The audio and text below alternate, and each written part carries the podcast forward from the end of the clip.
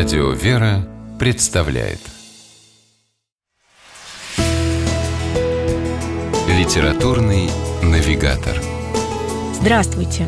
У микрофона Анна Шапилева.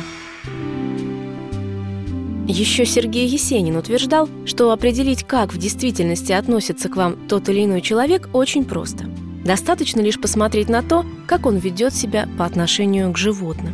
Автор незабываемой песни о собаке тонко подметил, что если друг перед другом люди могут притворяться, играть роли, казаться совсем иными, чем они есть на самом деле, то заискивать перед животными нет никакого смысла.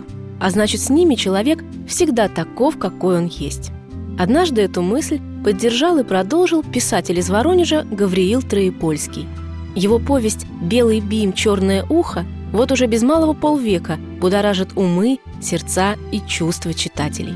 Она стала главной книгой автора, по которой был снят знаменитый фильм с таким же названием. Сюжет всем нам хорошо знаком. Одинокий пенсионер Иван Иваныч в один прекрасный день завел щенка. Собачка, по словам заводчика, была с брачком. Белая, с черными подпалинами на морде и черным ухом. И это при том, что вообще-то шотландским сеттерам по строгим стандартам экстерьера полагается быть черными или темно-каштановыми. Заводчик от посрамившего породу маленького альбиноса собирался без лишнего шума избавиться.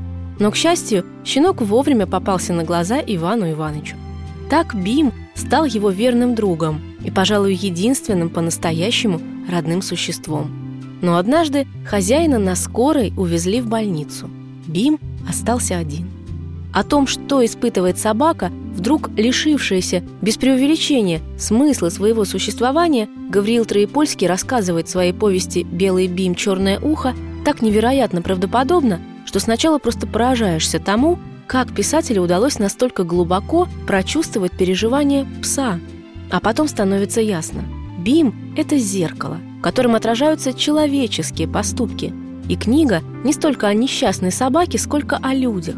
Разных – добрых, любящих, сострадающих, и черствых, равнодушных и жестоких. Наверное, нет такого читателя, у которого эта книга не вызвала бы слез. Когда Бим изо всех сил несется вслед за уходящим поездом, и вагоны, которые кажутся псу домиками, неумолимо убегают от него все дальше и дальше, сдерживать эмоции, надо признаться, очень трудно. И вовсе не от чрезмерной чувствительности, а потому что очень сильно хочется изменить что-то в себе.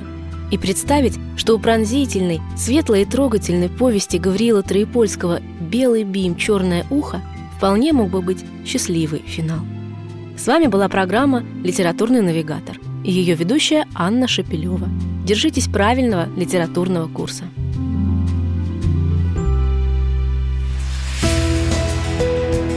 Литературный навигатор.